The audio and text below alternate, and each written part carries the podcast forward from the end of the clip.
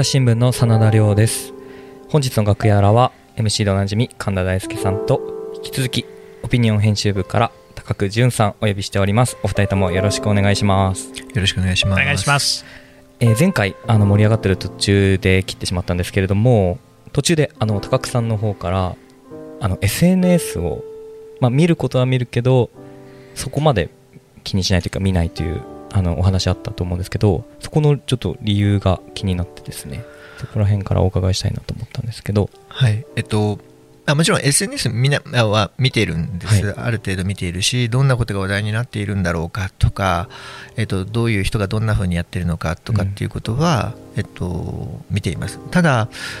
まあ、これはいろんな人がすでに言っていることですけどどうしても SNS って自分の関心内部自分自身がもともと持っている関心をもとに、まあ、フォローとかもしているので偏っちゃう偏っちゃうっていうのは自分にとって自分向きの情報をもとにうん。こう企画を作っていく、まあ、変な話こうかこう縮小再生産みたいな。自分がもともと思っていることをもう誰かが言ってくれていてああそうだなと思うから他人の口を借りて人のことを言う人に言ってもらうみたいなそういう風になってしまう特に論だとそういうところがあるなと思うんですね。で私は少なくともえそういうそれがいけないとかいいとかっていう意味ではなくてそれってやっぱこう発見がちょっと少ないというかできるだけ自分があまりこう考えてなかったこととか、えっと、あこんな人いるんだとかあこういう視点があるんだっていうことを見つけるには SNS はちょっと一応日頃チラチラ見てるんです、はい。み見ながらも SNS じゃないところの情報、まあ、例えば本屋に行ってみる。あるいは取材先と雑談するとか、まあ、今ちょっとなかなかかつてほどそういうことがしにくくなったけれどもそれでもあのあるいはご自分の、まあ、変な話学生時代の友達とうだうだしゃべるとか。うん。ななさっき何何見たとか何流行ってるとか何買ったとかっていうことをやりながらテーマを考えて最近ハマってるもの何って僕やたらとなんかあの取材先の人に聞いたりするんですけどへそういうところからあの企画は作っていくっていうふうにしています。ーなるほど。じゃああんまり SNS 発でこういう企画やろうかなっていうのはあんまりそうですね。どちらかというと自分もうある程度こういうことをテーマでやってみたいなと思った時にあそういえば SNS でどう議論されているのかなとかっていうことを参考にしてみることはうん。あります。あのーただ SNS でもやっぱりこう、まあ、Twitter 特にそうですけどこれ限られてるので皆さんやっぱこうなんていうんですかねこうすごいパンチラインっていうかこうシャープなことがバンときちゃう来ていって逆にこうこのシャープな言葉のほ意味ってなんだろうな本当は何言いたいのかなっていうような時はそれをもとにインタビューに行くということはありますけれどもどちらかというとこう企画そのものこのテーマでやってみようみたいなことはあんはあまり SNS からっていうことはあのわか私はないです。他はあの記者はわかんはやらわかんないですけど。もうん、結構 SNS 上ってやっぱりこう先ほども言いましたけどパンチラインというか強い言葉で発信されてる方多くてそれやっぱり実際会いに行ってみたら違ったみたいなケースもあったりするありますね。はい。あのそれは当たり前ですけどみんなこう当たり前です。こうそんなに白黒つけてうん。生きてないんだけどとはいえいざじゃあ意見を言いなさいって言われたら当然白黒つけて喋るしかない。それは私も含めてそうだと思いますけど。なのでなんかこうむしろこう言っている内容そのものというよりは、うん。言い方がすごい激しい人がいた時にどうしてこの人今激しい言葉を使わないといけないんだろうっていうふうに思ってこれは聞きに行ってみたいなとか逆に言うとボソボソ喋っている人のあこれは面白いなとかっていうこうなんかちょっと引っかかる言葉みたいなのをこう手がかりに取材に行くこと。それはツイッターであっても雑誌であったりとかあるいはそうですね、えっと、本でもあったり。例えばさっきちらっあのさっきえ前回にお話ちらっと出ましたけど雑談なくなったっていう企画をやったんですね、でこれは私がまさにその先輩と雑談をしていて最近雑談ないよねって雑談してた時にえでもそれ自身みんなそうじゃない？みたいな話になってじゃあ雑談なくなっ雑談どうよってやつでやってみようかっていう話をしていてそれはたまたまですけど、まあ、べあのこうスパをですね読んでいたら鈴木すずみさんがあの当時はや当時じゃないな今も使われてますけどクラブハウスをで昔の電話長電話だよねっていうような言葉を使していて長電話か。面白いこと言うな。どういう意味だったんだろう。っていう形で取材をしに行ったとかですね。こういうこというような感じで考えていたりします。なるほど、うん、高子さんね、その SNS って言ってまあいろいろあるじゃないですか、でツイッターと例えばフェイスブック、インスタグラムとかって、なんか相互にね、それぞれ罵り合ったりしてるわけなんですけど、でもね、もうずっとね、うんってこう思ってるのが、例えばフェイスブックだと、こうまあ、インスタもそうなんですけど頼まれもしないのに自分が何食べたかみたいなこうアップロードしてるでしょ、うん、でもツイッターも実は一緒で頼まれてもいないのにこう日々の政治的な問題だったり社会問題に対してみんながこうコメントをするんですよね、うん、どう思ったのかっていうお気持ちを発露してる、うんはい、誰も頼んでないのに、はい、ああいう風な行動、まあ、僕もやってるんですよ、はい、になるっていうのはあれは何なんでしょうね？あのこれはまあ、仮説というかよく最近感じるんですけどもちろん自分が言いたいっていうのもあるしあるんでしょうけどね。こう人がどう思っているんだろうとかいうことが今気になって仕方ない社会なのかなと思う時があるんです。つまり世のまあこうオピニオンとか論とかって、まあ、それこそフェイクニュースなんて言葉が流行るぐらいあんまりこう事実よりね、えーとこうまあ、ある種のこう感想とか意見とかって軽んじられる傾向が高い気がするんだけれどもでも実は僕それってちょっと違っていて今多くの人はやっぱり他人他の人がある問題についてどう考えているのかなどうなんだろう俺こう感じちゃってるけどあの人どうなのこうなのってことが気になって気になって気になって仕方がない。これって例えば私が、ま20代とか10代だった頃と比較してもより他人のことが気になる。で、だからちょっと他人のどうレスポンス来るかなみたいなこと気になるから、ちょっと自分でも言っちゃう。で、それに対して、あ、いいね、めっちゃついた。あ、俺と私の感じていることって他の人と結構近いかもと思って安心しちゃうとかですね。いや、だってこんな偉そうなこと僕も言ってますけど、私も自分がちょっとたまにツイートしまうがたくさんいいねがつくと、あ、なんか、俺いいこと言っちゃったな、みたいな。あ、なんか、あと、あのいいねの数多いな、とかみたいな気が、やっぱりするので、そういうところもあるのかなっていう気はしますね。なんかでもまあそれがねあの普通の人のやり取りだったらまだいいのかもしれないけど最近ねその聞いているのが政治の世界もそうなってる。つまり例えば自民党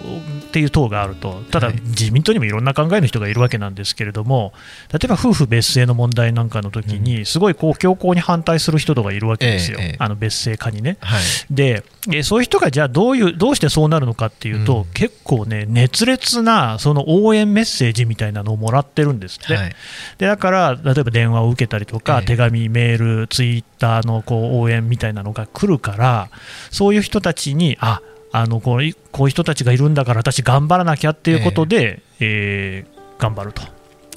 それってね、だから結局、そのいいねっていうのと、こう心理の仕組みとしては一緒で、でそれによって政治ももう動いてるのかって思うと、結構僕はディストピア感を感じるんですけど、この辺どうですかね？あのやっぱりそうなってるなというふうには思います。で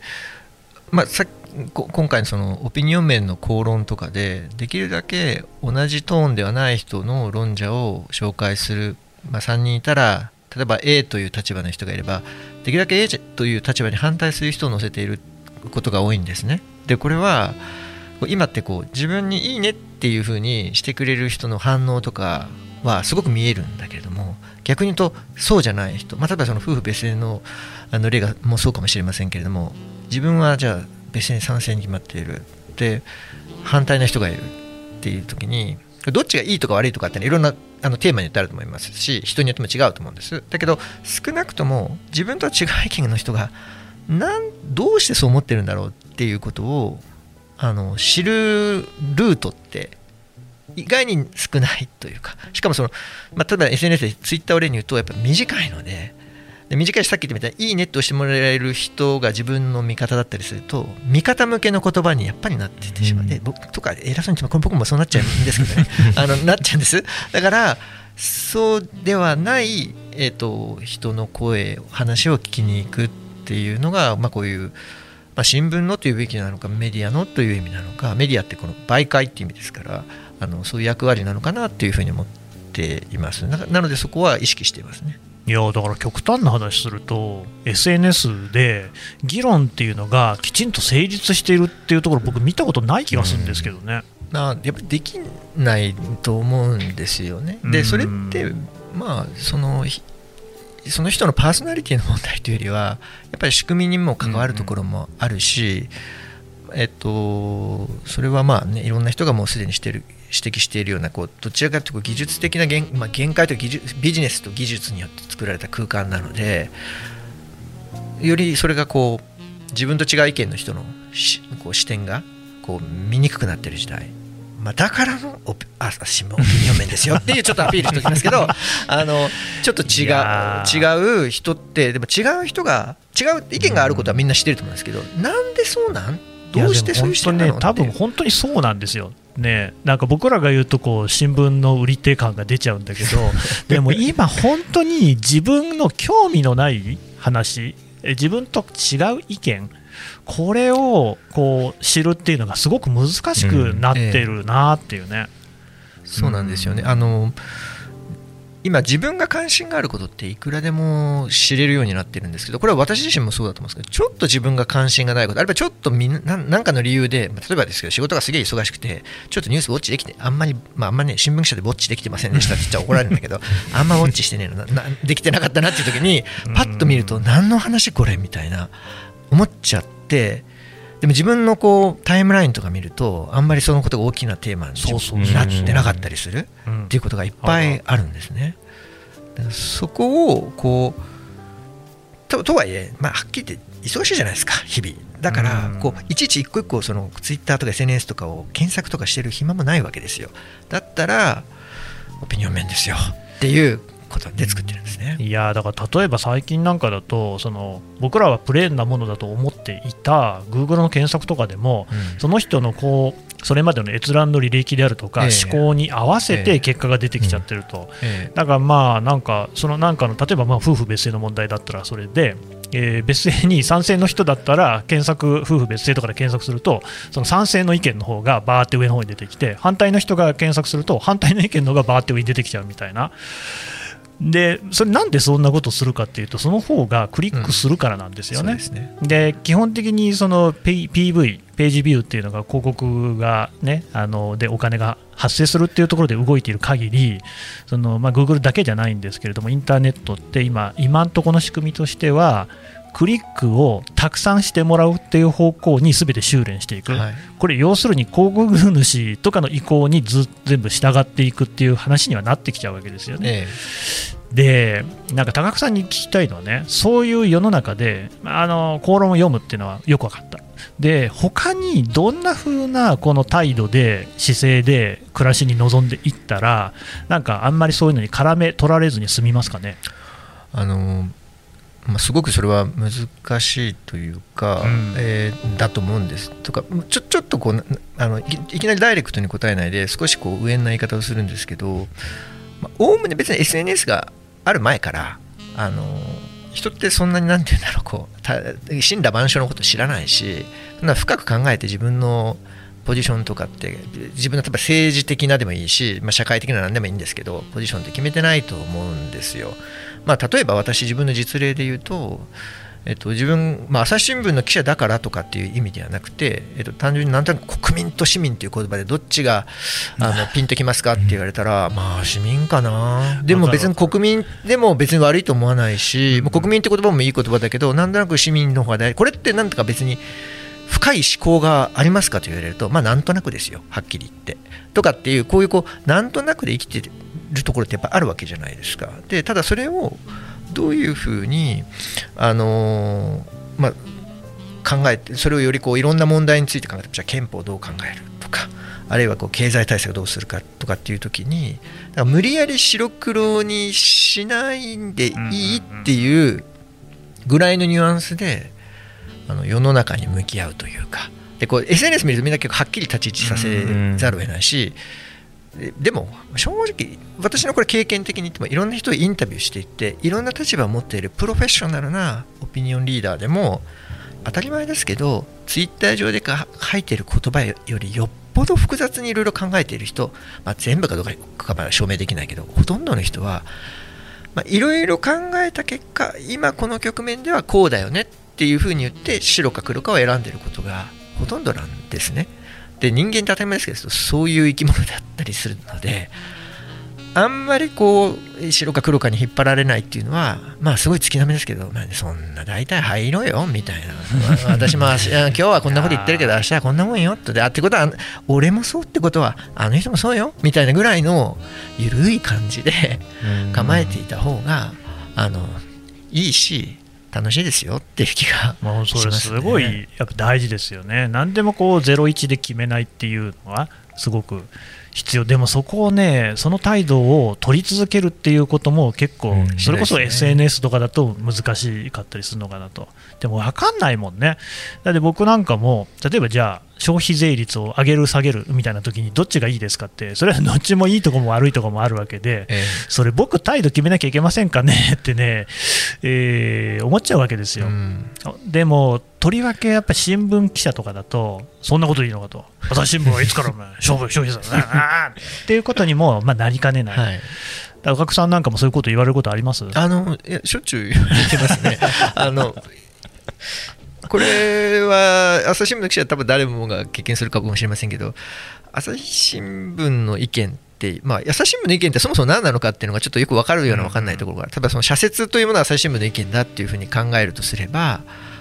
まあ、社説を、ね、日頃常にずっと見てる記者って意外に少ないんじゃないかなっていう。僕ほとんど見てないかもし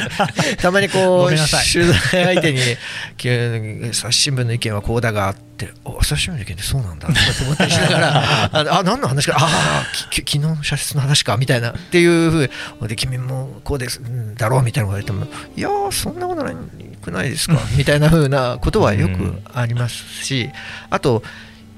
意見ってもちろんテーマによってはいっぱいあるあるんですよ。自分が詳しいとか自分が興味が強くある問題についてははっきり自分なりの結論を出してたりするんだけどやっぱり一方で新聞記者として全然取材してなかったりすることってやっぱ分かんねえしそんなのみたいなところがいっぱいあって。でも分かんないけどただに分かんないってぼーっとしてるんじゃなくてじゃあある程度これってどう考えればいいんだろうねっていう時にやっぱこう賛成か反対かっていうよりはこういうふうなデータとこういう状況があるからこういう意見ですっていう人いやいやいやそうじゃなくてこっちのデータに注目すると反対ですみたいなことを並べてえっとたものを僕は少なくとも知りたいかなっていうふうに思うんですよね。だからそれはオピニオン面で、まあ、そういうところ役割を果たしたいなと思って作っているところはあります。じゃあ、ね、高久さんがね前回にその争う論の方の総論が減ってるって丸抜でやるっていうのが減ってるっていうのはなんかそういうこうねところも反映されてんじゃないかなっていうのちょっと思ったんですよ。そうですね。あのまあ本当は理想系はまあそれを踏まえた上でやっぱりそれでも物事っていうのはどこかで決めないといけない時もあるからあるいはその物の見方っていうのはいろんな要素はあるけどこういうふうに見た方がいいっていうものもあるから、まあ、丸抜ができた方があの頭こう読者としてもシンプルですよね。ある、まあ、消費税でもいいんですけどさっきの例で消費税上げた方がいいかは上げた方がよくないかっていうふうにはっきり言ってもらってそれ理由はって方が頭シンプルにこう人間ってこう世の中グラデーションですよねって正論だけどやそれ言ったら何でもそうだから何も言われてないのに等しいってことになっちゃうわけじゃないですか。だからはっきりできるだけポジションを取りたいんだけれども今現代社会残念なことにというかとても複雑だしいろんな立場もあるしいろんな見方があるのであんまり丸抜って言いにくくなっている。ただ丸抜ってはっきり言えよっていう圧力も同時に高まっているなっていうのはあのオピニオン記者をやっていて感じます。その例えばそのオピニオン面で展開する意見っていうのが社の例えば社説とかで語られてるものとずれることももちろんあるってことになるんですか？あもちろんそれしょっちゅうしょっちゅう ありますというかあのむしろそのどちらかというと別にその社説に対してどうこうとかっていうことを、まあ、考えてる人がいるのいる記者はいるかどうかわからないですけれども、あんまりそこは関係ないですね。それはなぜかというと、まあ、朝日新聞の読者って一言で言っても、まあ、いろんな方いらっしゃるしあるあるいは記者ももうみんなまあ、世の中で言われるほどですね、あの朝日新聞記者って大体こうですみたいなものじゃないんですよ。すね。うん、まあ正直私もねいろんな現場行くといやあのこうでしょみたいなこと言われた朝日新の記者だからお前こうだろうとかって言われたりするんですけど、いやまあそんなんでもないんですね。だからあんまりこう社説まあ分かりやすいれば例えば憲法とかそうだと思いますけど、えっと、憲法改正進めるべしっていう論だって別に普通に載っていますし載ってないっていう人たまにねこうネットとかでやったりしてえ載ってますよみたいな気がする時もあるんですけどそそれはむしろあの幅広く載ってるし載ってる方がいいなというふうに思ってほとんどの記者は作っていますね。そうだからさたださっきおっしゃったようにその丸×がつけにくくなったしあと丸×をはっきりさせる人が実はなんなんと言いますかねこう雰囲気としてはあるんだけどじゃあ細かい論点まで考えた上で丸×をはっきりさせられる人って減ってる気がします。例えば、あの実例でいうとこうネットが社会を分断するしますかってこれは丸×で丸っていう立場で大阪大学の辻大輔さんって社会学者で×っていう立場で慶應義塾大学の田中さんに田中達夫さんに話をしていただいたんですけどもこの時も当然ネットは社会を分断する丸×って言っても分断とは何か社会とは何か ネットとは何かってもうそのこの3つのワードそのものがすごいじゃないですか。でここをきちんと、えっと、なんていうんですかねはっきり定義させていろんなデータに基づいて喋る、まあ、このお二人の方はそれをきちんとできる方だったのでバシッとこう、まあ、逆の議論になったんですけども、意外にそういうのはね難しいっていうのは現実だと思います。なるほどですね。こう今丸抜ではっきりさせていくのが難しいっていうお話ありましたけど逆にこう両論併記していくことの難しさみたいなところもあると思うんですがここの話をするとまたさらに20分ぐらい必要な気がするので 次回に行きましょうか。はい。ありがとうございました。ありがとうございます。ありがとうございました。朝日新聞ポッドキャスト楽屋裏ではリスナーの皆様からトークテーマも募集しています。ハッシュタグ朝日新聞ポッドキャストでつぶやいてください。